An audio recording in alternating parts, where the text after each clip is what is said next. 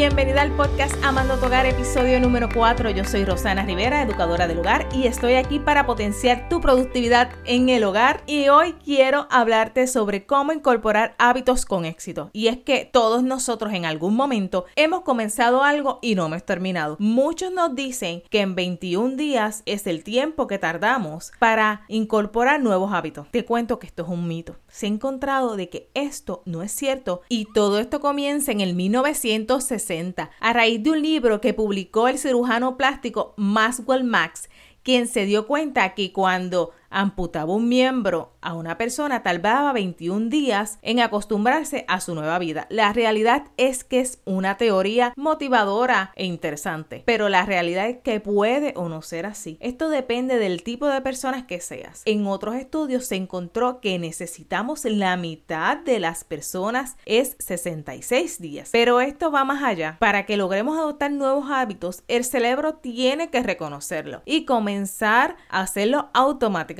y entonces es cuando comenzamos a hacer esa acción. Lo importante no es la cantidad de días, sino cuántas veces necesitamos repetir esa acción.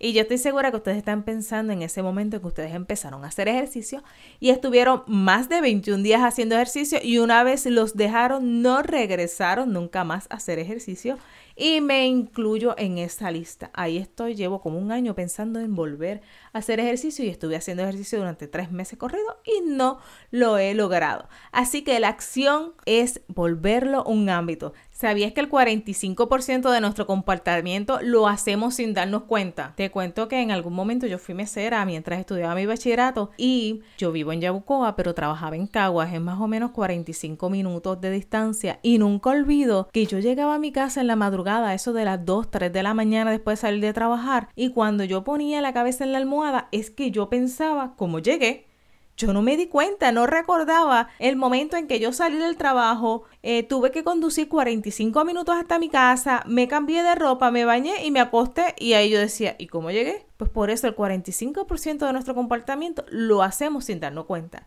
Eso es algo que tenemos que intentar cuando queremos introducir un nuevo hábito. Estamos llenos de nuevos propósitos y comenzamos, pero nunca terminamos. Y es porque no nos programamos, porque no determinamos cuándo y dónde lo haremos.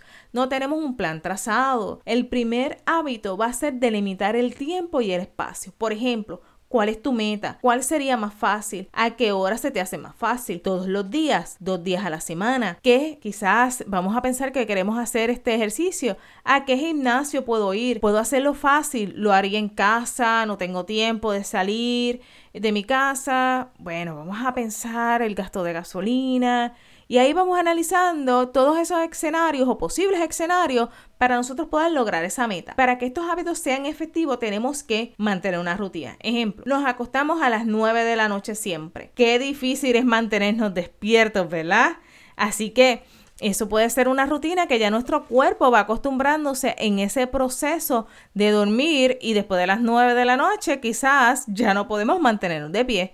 El segunda opción fue que ser otra manera de incorporar hábitos. En, vamos a comenzar encadenando los nuevos hábitos a otros que siempre hacemos para que el impulso del primer hábito te lleve al otro. Por ejemplo, llegamos a cocinar y mientras la comida se cocina, puedo ir haciendo otra tarea. Aprovecho con los niños a estudiar. Eso es un hábito que a mí me ha funcionado porque si Maimara llega de la escuela y tiene tareas y ella se cambia de ropa y ella se relaja, olvida lo que no hay quien la haga hacer las tareas. Así que mientras cocinamos puede ser una opción de que ella vaya haciendo las tareas, vamos creando una rutina para nosotros y en la noche no hay peleas, en la noche podemos continuar con una rutina más flexible y más fácil. ¿Y cómo encontramos esos hábitos? Pon una lista, pon en esa lista los hábitos que haces a diario. Ejemplo, levantarte de la cama, bañarte, lavarte la boca, hacer el desayuno, levantar a los niños vestirte, preparar lonchera, llevar a los niños a la escuela, llegar al trabajo y quizás un café o el almuerzo. Un hábito puede ser beber más agua, tomar agua antes de ir a la escuela, antes de llegar al trabajo, antes del almuerzo o programar un app que nos recuerde cada cuánto tenemos que probar esa agua y ya después vas a notar que no vas ni siquiera a necesitar el app, vas a poder hacerlo solito. El tercero, la tercera técnica, cómo crear mini hábitos. A veces nos ponemos metas demasiado grandes y yo tengo que decir que yo también lo he hecho y me culpo porque queremos lograr tantas cosas que al final hacemos ¿qué? Absolutamente nada. ¿Y qué pasa? ¿Qué pasa con eso? Nosotros vamos a pensar que nunca lo logramos porque no pudimos y no es que no pudimos, es que la meta era extremadamente grande. Así que como yo quizás puedo proponerme limpiar la casa en un fin de semana cuando mi casa quizás tiene tres cuartos, tiene tres baños y va a ser complicado y es algo que no es posible. Así que son tan grandes y difíciles de lograr que terminamos frustrándonos y dejándolo.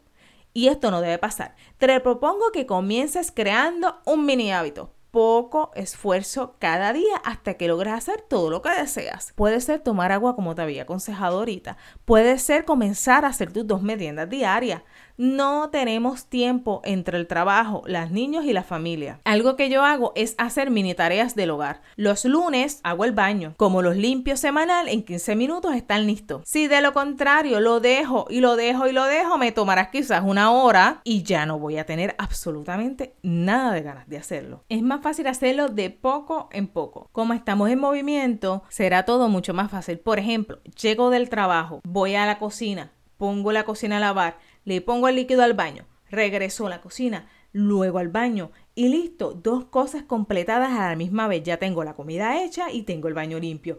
Qué gran motivación para poder llegar y ver la casa limpia y no estar estresada por el reguero, loca esperando que llegue el fin de semana para limpiar. Y cuando llega, ¿qué quiero hacer? Pues dormir, mi gente, somos, somos humanos, queremos dormir, queremos descansar, queremos salir, queremos disfrutar ese fin de, de semana. A la larga, ¿qué logramos hacer? Absolutamente nada en el fin de semana. Así que si dividimos las tareas en forma semanal, de poquito en poquito, todos los días de una a tres tareas, va a ser mucho más fácil y a la larga vamos a lograr hacerlo mucho mejor. El incorporar hábitos a nuestra rutina nos llevan a conseguir motivación. Cuando nos motivamos vamos a querer hacerlo todo. Así que te va a llevar a la larga a hacer más. Solo de poco en poco, con poco esfuerzo, terminamos y nuestra mente no te castiga cuando no lo logras. Así que nuestra mente se va a mantener positiva siempre y cuando nosotros logremos esas pequeñas metas.